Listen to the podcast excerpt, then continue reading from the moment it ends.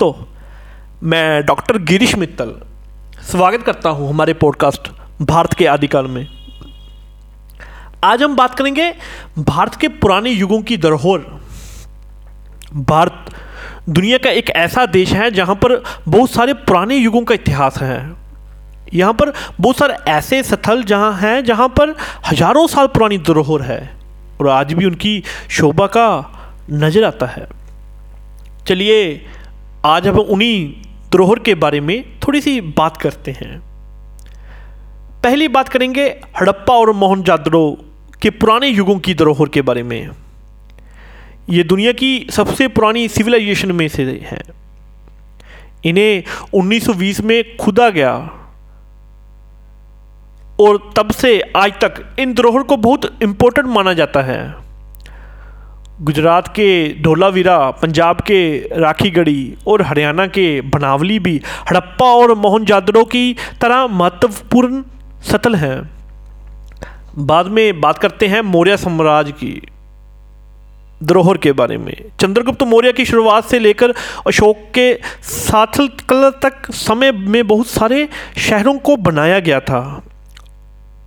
अशोका के समय में पतलीपुत्रा के नाम पाटलिपुत्रा कर दिया गया था और आज भी ये सतल बहुत महत्वपूर्ण है। अलीगढ़ और मथुरा के पास स्थित ब्राह्मण लिपि के धाराएँ भी बहुत सी प्रसिद्धि हैं। इनमें बहुत सारे प्राचीन शिल्प एवं संस्कृति के उत्खनन किए गए हैं। अब आते हैं गुफाओं के बारे में। भारत की गुफाओं में कहा जाता है कि यहाँ पर जो शिल्प एवं कला की धरोहर है, वही दुनिया की किसी भी गुफा में नहीं है। अजंता और एलोरा के सतल बहुत प्रसिद्ध हैं और इन गुफाओं में उपस्थित कलाकारियाँ आज भी दुनिया भर के लोगों को अपनी ओर खिंचा देती हैं। एक बहुत ही प्रसिद्ध धरोहर है कोनरक का सूर्य मंदिर।